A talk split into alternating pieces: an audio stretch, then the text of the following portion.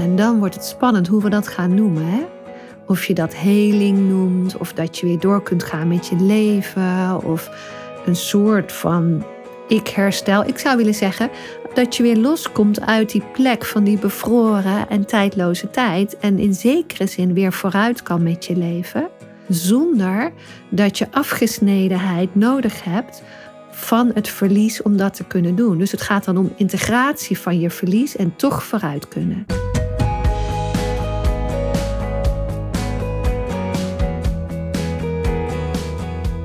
Partner overlijdt. Hoe ga jij nu verder? Via contact met lotgenoten en in samenwerking met onze partners bieden we een luisterend oor en pakken wij problemen van nabestaanden aan. Wij leveren support voor jou na het verlies van je partner, ongeacht de vorm van je relatie of je seksuele voorkeur.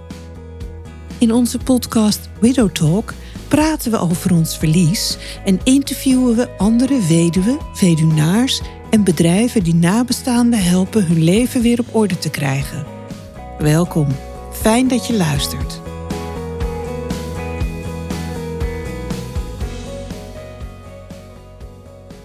Welkom bij de eerste aflevering van de podcast Widow Talk. Vandaag zijn we in gesprek met Anne Goosensen.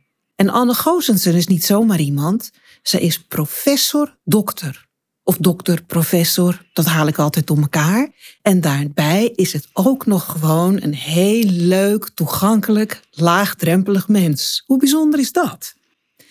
Anne is hoogleraar aan de Universiteit van de Humanistiek in Utrecht. Ze is lector aan HBO Drechtsteden en ze is ook vrijwilliger bij Villa Troost met twee puntjes op de O voor de luisteraar die dat op wil gaan zoeken. Ik ken Anne via Villa Trust, omdat zij daar uh, ja, de hoofdvrijwilliger is, zeg maar, degene die dat hele project heeft opgezet en uh, mij erbij heeft gevraagd in het bestuur. Dus zo heb ik de eer gehad om Anne te leren kennen. En Anne houdt zich vooral bezig met de subtiele aspecten van zorgrelaties. En denk dan bijvoorbeeld aan erkenning, compassie en liefde. Ze heeft ook heel veel aandacht voor ziekte, sterven, rouw en vrijwilligers. Nou, ik kan nog heel lang doorgaan, maar het gaat niet om mij. Het gaat om Anne. We gaan het vandaag hebben over, nieuw woord dat ik geleerd heb, de fenomenologie van rouw. En ik vertaal dat als, wat is rouw? Waarom voelen we het? En hoe komen we er vanaf? Anne, de vloer is aan jou. Hmm, wat een mooie inleiding. Ik werd er ook heel ontroerd van. Nou. Ja, omdat ik, uh, terwijl je dit allemaal aan het opnoemen was, dacht ik, ik heb dit zelf zo meegemaakt. Dit onderwerp doe je nooit alleen maar in de theorie. Het is altijd ook jezelf. En dat ja, vind ik zo fantastisch eraan. Daarbij denk ik uh, dat we ook binnen de maatschappij uh, uitgenodigd worden om het op te pakken en het niet langer weg te moffelen en uh, er ongemakkelijk mee te zijn. De essentie. Wat is nou die rouw? En wanneer je het woord fenomenologie gebruikt, dan zeg je eigenlijk duizend mensen hebben duizend ervaringen, maar er zit een soort essentie in. Wat is nou die kern waar, die we in ieder rouwproces toch kunnen herkennen? Wat is dat karakter van rouw? En daar zou ik uh, ja, wel vandaag wat uh, dieper op in willen gaan.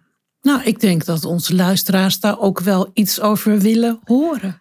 Wat is rouw? Dus als je rouw dan als fenomeen beschouwt, zie je dat we eigenlijk existentieel opengebroken worden. Dus die dingen waar we uh, vanuit gingen dat ze er altijd zouden zijn, dat gevoel van geborgenheid wat we ervaren aan het leven, waardoor we lekker onze dingen doen die we allemaal aan het doen zijn, daar word je opeens opgeschud of zelfs opengebroken, zoals de literatuur dat noemt.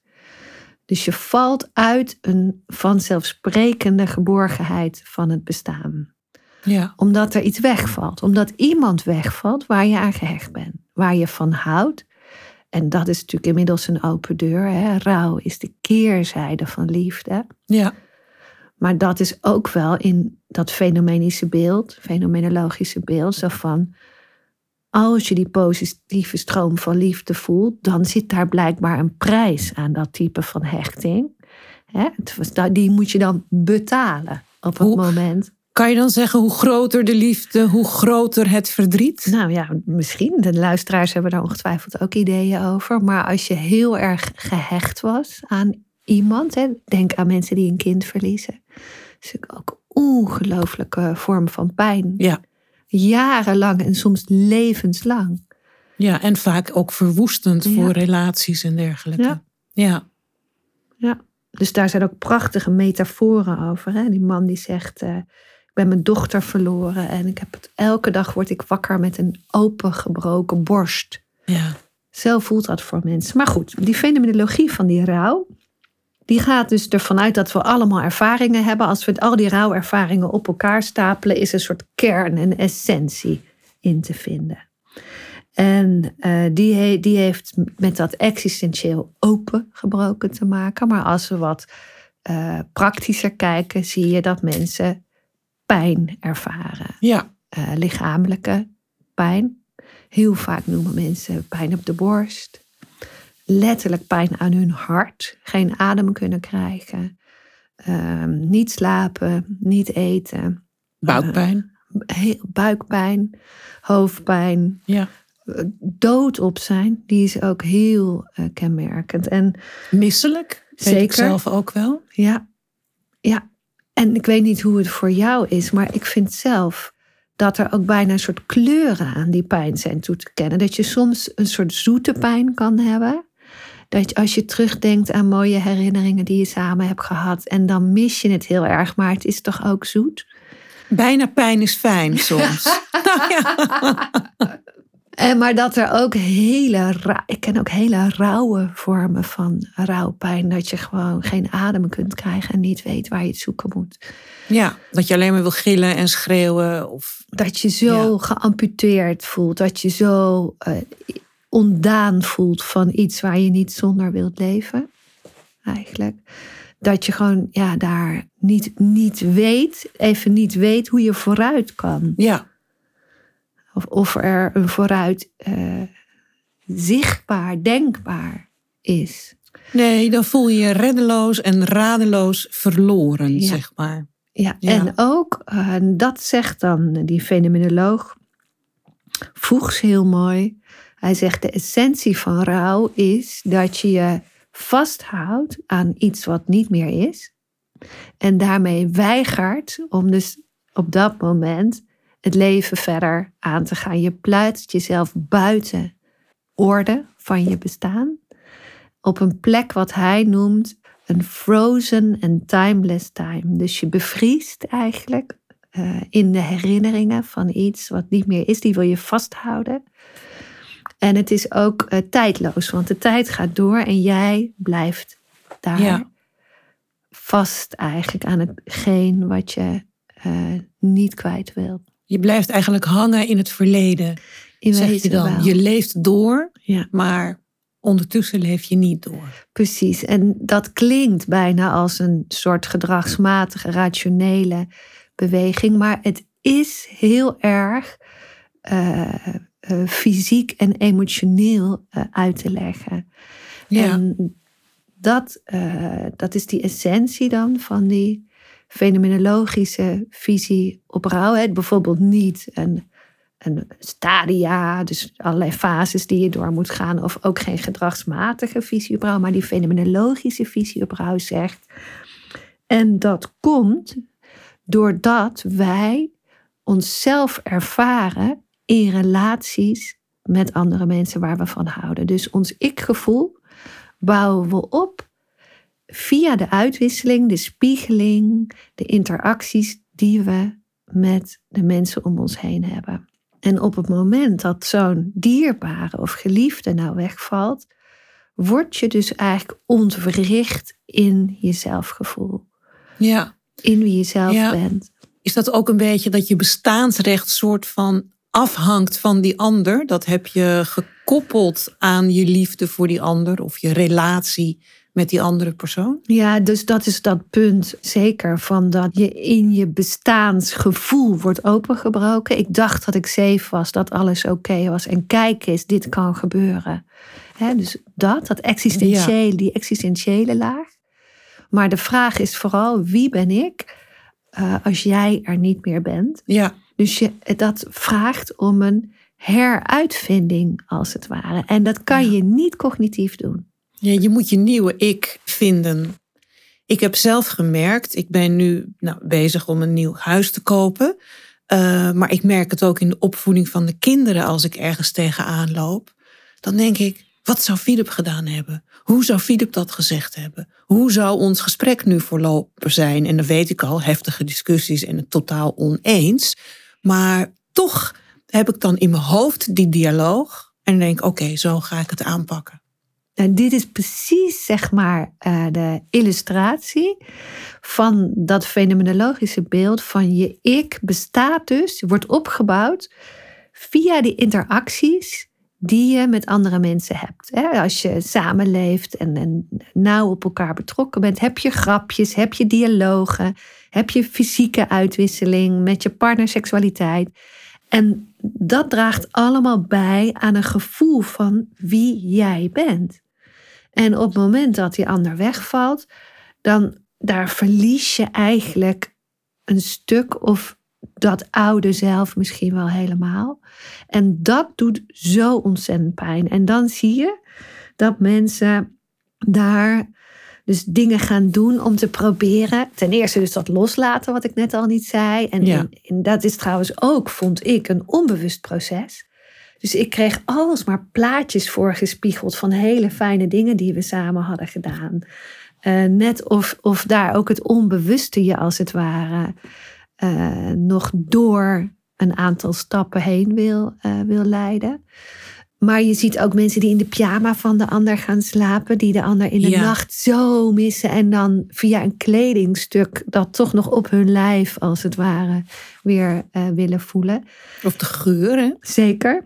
Of mensen die zelfs uh, eigenschappen of gewoontes van de ander over gaan nemen.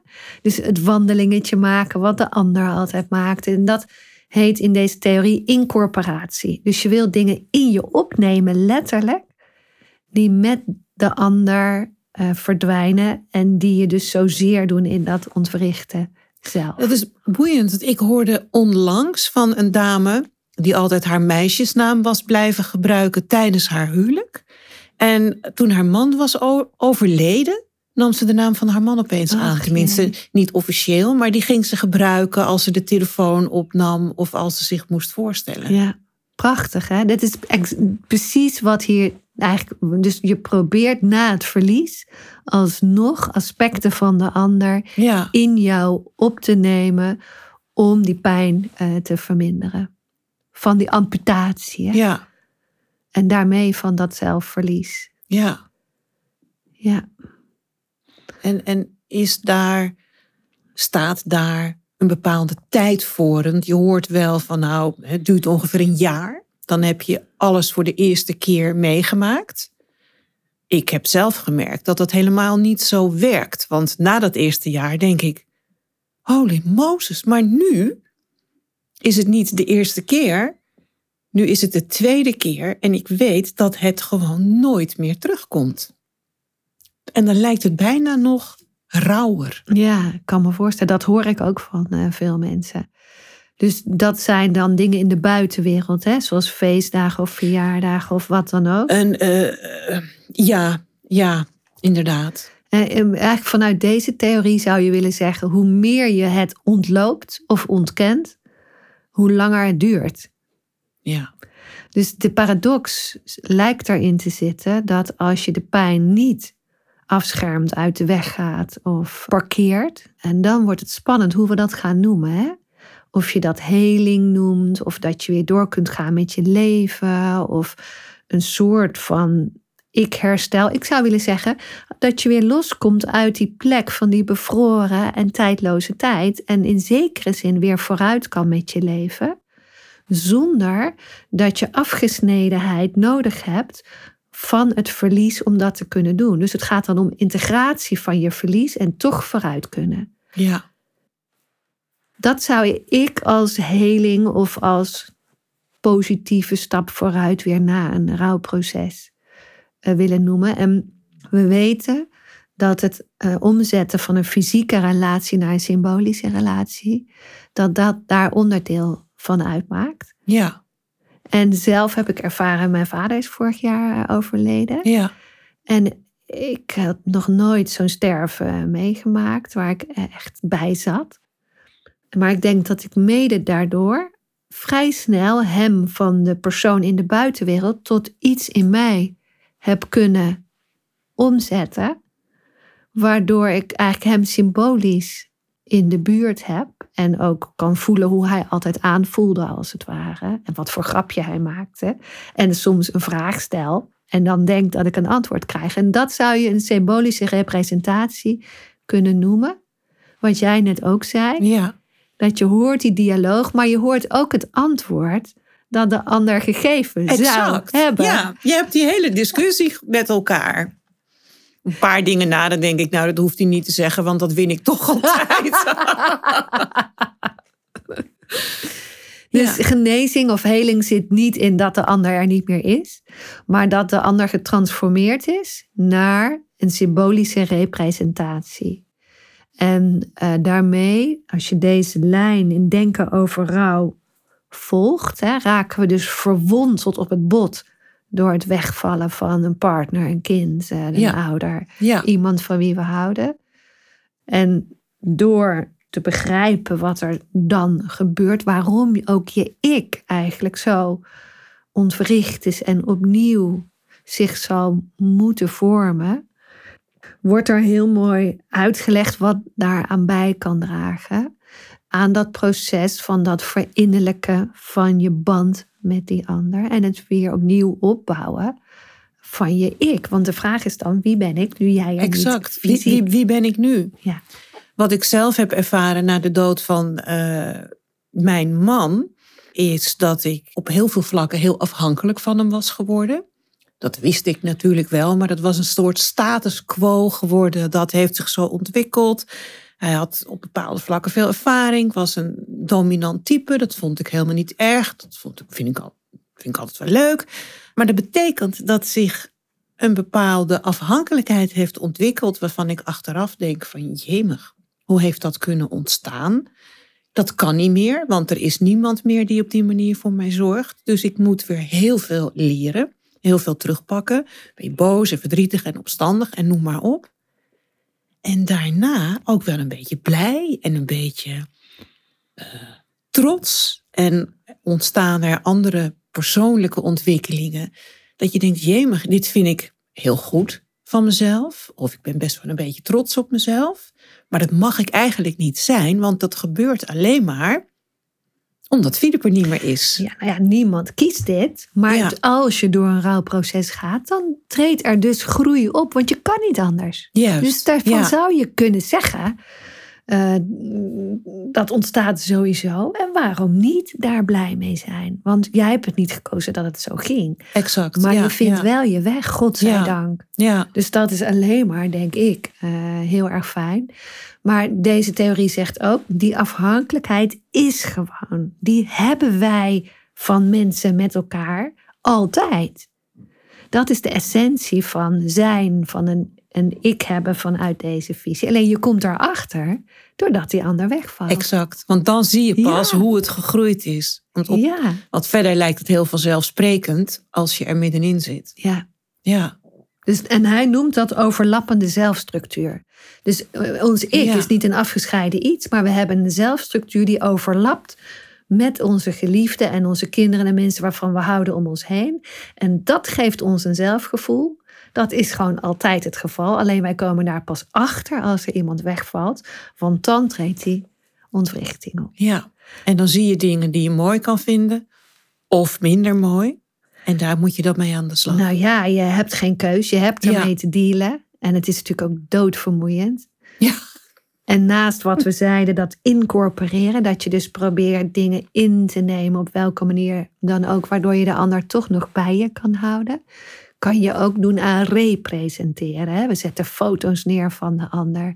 We kunnen een altaartje maken en met dierbare symbolen erop, of wat de ander altijd. Uh, voor, voor, ik had een geliefde en die las altijd prachtige boeken uit de 18e eeuw. Weet je wel, dus dan kan je dan daar op een gegeven moment zo'n herinneringstafeltje maken. Ja, ik ken ook wel mensen met het avondeten zetten die altijd een kaarsje neer en doen ze dat kaarsje aan. Ja, en dan kan je dus ook door de dag heen momenten kiezen. Dat je stilstaat bij het gevoel voor die ander, wat hij voor je. En dan heb je eigenlijk bijna rituele momenten. Juist, ja. Om jezelf toe te staan. Toen ik voor kleine kinderen moest zorgen, zei ik: Oké, acht uur s avonds ik doe de hele dag met mijn kindjes en dan weet ik dat ik om acht uur s avonds ga ik zitten en dan ga ik even tijd en aandacht besteden aan mijn gevoel. En dat gaf mij gewoon rust. En dan ging ik zitten met mijn dagboekje, want ik wist dat er ergens ook een moment in de dag was dat ik er voor ging zijn. Nou, en dan kan je dus verder nadenken over hoe uh, dat representeren je dat dan eigenlijk uh, verder in kan zetten. En dat heeft heel veel met kunst te maken. Ja. En met uh, jezelf rituelen gunnen. En dan treedt er weer opnieuw een symbolische representatie op. En kan je in die, eigenlijk die post-rouwgroei terechtkomen. Ja. En we hebben het wel eens over met, bij, met widows for widows en widowers over rouwverwerking. En wij zijn daarop aangesproken, omdat je dat niet mag zeggen, want rouw verwerk je niet. Rouw geef je ook geen plek, is mij verteld. Want waar stop je het? In je grote teen of in je linkerbil? Ik bedoel, waar laat je rouw? Wat is volgens jou nu een goede manier om dat te benoemen, die het ook respect doet? Ja, als je deze theorie volgt, zeg je. Uh, rouw gaat zijn eigen gang, want het is grotendeels een onbewust gestuurd proces. Eh, een onbewust proces waarin je het conflict, het innerlijke conflict tussen dat je de ander nog zo in je lijf en in je ziel voelt, terwijl die in de buitenwereld daar niet meer is, probeert op te lossen. Dat is de visie, die fenomenologische visie. En omdat je in dat conflict zit, dat probeer je alsmaar op te lossen. En daar word je echt doodmoe van. Ja. Vandaar dat je al die oude plaatjes terugziet en herinneringen krijgt en triggers met geuren en noem maar op. En elke keer word je weer teruggeworgen op dat conflict. Ik voel hem nog zo in mezelf. En in de buitenwereld is hij niet meer. Hoe kan dat? Dus uh, dan ga je niet verwerken. Waar het dan over gaat, is aandacht besteden aan wat dat proces nodig heeft. Om zich op zo gezond mogelijke wijze verder te ontwikkelen. Ja. Dus niet uit de weg gaan, niet ontkennen. En ik merk ook bij trust en ook uh, bij mezelf, dat het dus adresseren via kunst, juist niet talig, dat dat ook helpt om dat proces, om uit die bevrozen staat te komen, helpt. Uh, we hebben bijvoorbeeld een rituele. We hebben nu bijvoorbeeld een labyrint neergelegd, heel mooi in de boomgaard. En daar kan je inlopen met een bepaalde intentie of een wens. Nou, nu ben je een kwartier, twintig minuten bezig waarin je eigenlijk je verlies en wat je daar ervaart centraal stelt. En met een bepaalde rituele vorm daar aandacht aan besteedt. Dus mijn bottom line zou zijn op jouw vraag: aandacht besteden aan. Ja. En dan waar mogelijk via non-verbale, symbolische wegen. Dus via kunst, schilderen, iets maken van de kleding van de overleden persoon schrijven. Voor mijzelf werkt schrijven extreem goed, brieven schrijven. Ja. Of via rituelen. Ja. Dus het is een wijze van omgaan. Ja, in, in, in wezen is het leren leven met, maar op diep psychodynamisch niveau is het het opheffen van het conflict tussen dat je de ander nog zo voelt terwijl die in de buitenwereld weg is. Ja. Ja, en dan krijg je natuurlijk ook mensen die zeggen: Ja, maar ik wil dit niet voelen. Ik sla dit over. Het was mooi, het is geweest en op naar de volgende fase. Dus mensen die zeggen: Ik, ik doe er niet aan. kan dat? Nou ja, ik snap dat heel goed. Kijk, dat je het niet aan wilt, dat je het weg wil drinken, dat je heel erg hard gaat werken, dat je van allerlei dingen zal doen om die pijn niet te hoeven voelen, lijkt me heel logisch. Die toont zich mm, ook fysiek, misschien dan nog meer, dat weten we niet. Uh, maar ja, we willen natuurlijk allemaal pijn vermijden. Ja. En dat is wel de paradox hier, denk ik. Kijk, je hoeft er niet in te zwelgen of in te verdrinken, maar ontkennen, dat is in deze, lijkt mij ook een eh, heel, heel ongezonde. Dus ja, we kennen allemaal de patronen dat iemand gelijk een nieuw lief heeft gevonden. Ja, ja. Toch? Ja. Ik, in de familie ook. Ja. ja. En een oordeel gaat nergens over. Waarom zouden we het veroordelen? Maar op een gegeven moment gaat het natuurlijk toch nog alsnog komen. Denk Komt het, ik toch, e- het ettert toch ergens door. Ja. Omdat dat onbewust dan, denk ik, uh, niet tot integratie is gekomen. Ja. Nou. Dus ja, aangaan. Aangaan dat gevecht. Want dat nee, is geen gevecht. maar zo voelt het natuurlijk wel voor heel veel mensen. Nou, er zijn hele mooie wel eh, teksten over. Die het eigenlijk in een spirituele dimensie plaatsen. En zeggen, met je ego kom je er niet uit. Geef je nou maar over aan het grotere proces van de rouw. Die je alle hoeken van de kamer laat zien op het moment dat de rouw dat wil. En die op die manier er ook een soort uh, ontwikkelingsweg uh, in zien. Ja. Dus het zal uit moeten woeden, denk ik.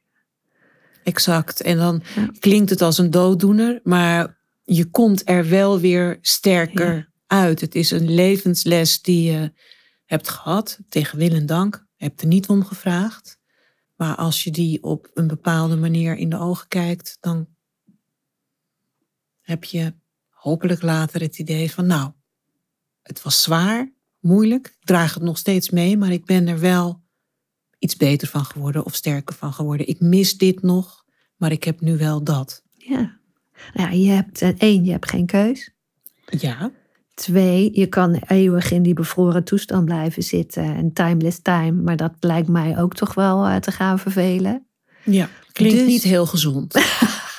dus je gaat vooruit en ja, op een gegeven moment ga je daar dan uh, de vruchten van plukken. Dat je ziet wat je allemaal kan, hoe je je doorontwikkeld hebt. En de uitdaging is om dat te blijven doen in lijn met een symbolische relatie met die ander, waardoor die niet weg is of afgesneden, maar jij verder kunt gaan terwijl je in contact blijft met wat goed was en wat mooi was en waar je van hield.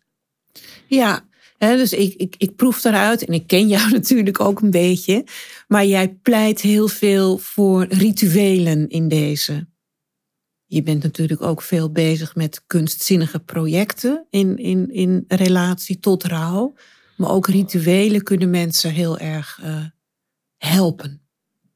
Ja, want we zien dat die symbolen in de rituelen rechtstreeks naar die onbewuste laag gaan en mensen door, en het voert te ver om de inhoud van de rituelen nu te bespreken, maar mensen dus voorbij hun gedachtenwereld geraakt worden in dat wat een stapje verder wil ontwikkelen, richten in dat rouwproces. Ja. Kan je een ritueel noemen? Ja, we hebben een heel mooi schervenritueel van Ida van der Lee. Zij heeft een, ehm, dan legt ze op een tafel een prachtige donkerblauwe verloerse doek met allemaal uh, deels blauwe bordjes en kopjes in stukken gebroken. Die liggen in bepaalde formaties. Uh, dus er liggen acht of negen formaties scherven. En je kijkt gewoon naar welke formatie van scherven jou aanspreekt. En vanuit dat je aandacht daarnaar getrokken wordt, ga je onder woorden brengen waarom. Ja. En dan kan het voorkomen dat bijvoorbeeld een vriendin van mij dat ging doen, dacht van ik zal het wel over de rouw van mijn vader gaan hebben. Zij, haar oog viel op een gebroken bordje in vier delen en opeens voelde ze, ik heb vier miskramen gehad en ik heb daar nog nooit over gerouwd. Ja, ik denk dat kan alleen een ritueel doen. Dat is gewoon prachtig. En daar had ze al de hele tijd niet bewust over nagedacht. En dat symboliseerde dat voor haar. Ja. Ja, mooi. Ja. Ja. Ik ken een dame met wie we ook werken, met Widows for Widows en Widowers. En zij heeft, ja, ik noem het ook maar een ritueel, een heel mooi keramieke hart. Daphne, als ik dat verkeerd zeg, mijn excuus. Anyway, het is een mooi hart, je kan het vastpakken. Je kan ermee verbinding maken. Uh, dat is ook een proces, gaat daar aan vooraf, dat je verbinding maakt met dat hart. En dan ga je het breken. Oh ja. En dan voel je de pijn van het breken van je hart. En op het moment dat jij daar klaar voor bent, dan gaat dus ook weer een proces overheen. Ga je het helen met een of andere hele mooie gouden uh, lijm, waar een Japans woord voor is. Kintsuko. Dank u wel. ja, er is natuurlijk een verschil tussen een doctorandus en een professor-dokter. Daar gaat hij. maar dan ga je dat hart helen en die helingslijn die zie je lopen. Die is natuurlijk uniek voor jou en de situatie die jij ja, in beeld hebt gebracht voor jezelf, gevoeld hebt met het breken van dit hart en het helen van dat hart. En dat schijnt ook heel zuiverend, helend uh, te werken. Nou, het is het perfecte voorbeeld hè, uit deze theorie van een representatie. Dus je, je, gebroken hart, wat je van binnen voelt, wat we fysiek ook voelen, pijn op de borst. Representeer je buiten jezelf in uh, dat proces wat jij net beschrijft. Ja. ja. En dan niet alleen in zijn gebrokenheid, maar ook in hoe je daar weer verder precies, mee kan komen. Precies. En je zou kunnen zeggen, de, die representatie buiten jezelf in het hart van klei of wat het is, heeft verband met jouw ja. hart. Ja. En als je daar dan in de buitenwereld aan werkt, is er misschien wel een positieve invloed op het hele van jou. Ja. Energetische. Dat, dat, is, wel de, dat is wel de insteek. Dat het een stuk troost Ja. uh, en heling moet Ja. brengen. Nou, mooi. Interessant. Volgens mij kunnen we nog uren doorpraten. Maar is het voor jou oké als we het hierbij eh, laten? Wat mij betreft, eh, food for thought. En eh, laten we dit nog een keer herhalen. Dankjewel Anne voor het meewerken aan deze aflevering van Widow Talk. Dank voor het luisteren. En blijf vooral onze socials en de website volgen om te kijken of er nieuwe afleveringen van Widow Talk zijn. Dank jullie wel. Tot snel.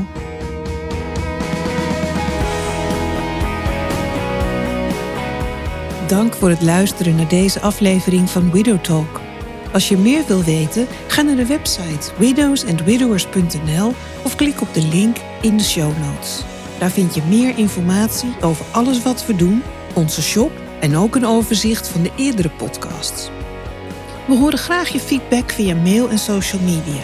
Stay tuned, tot de volgende keer.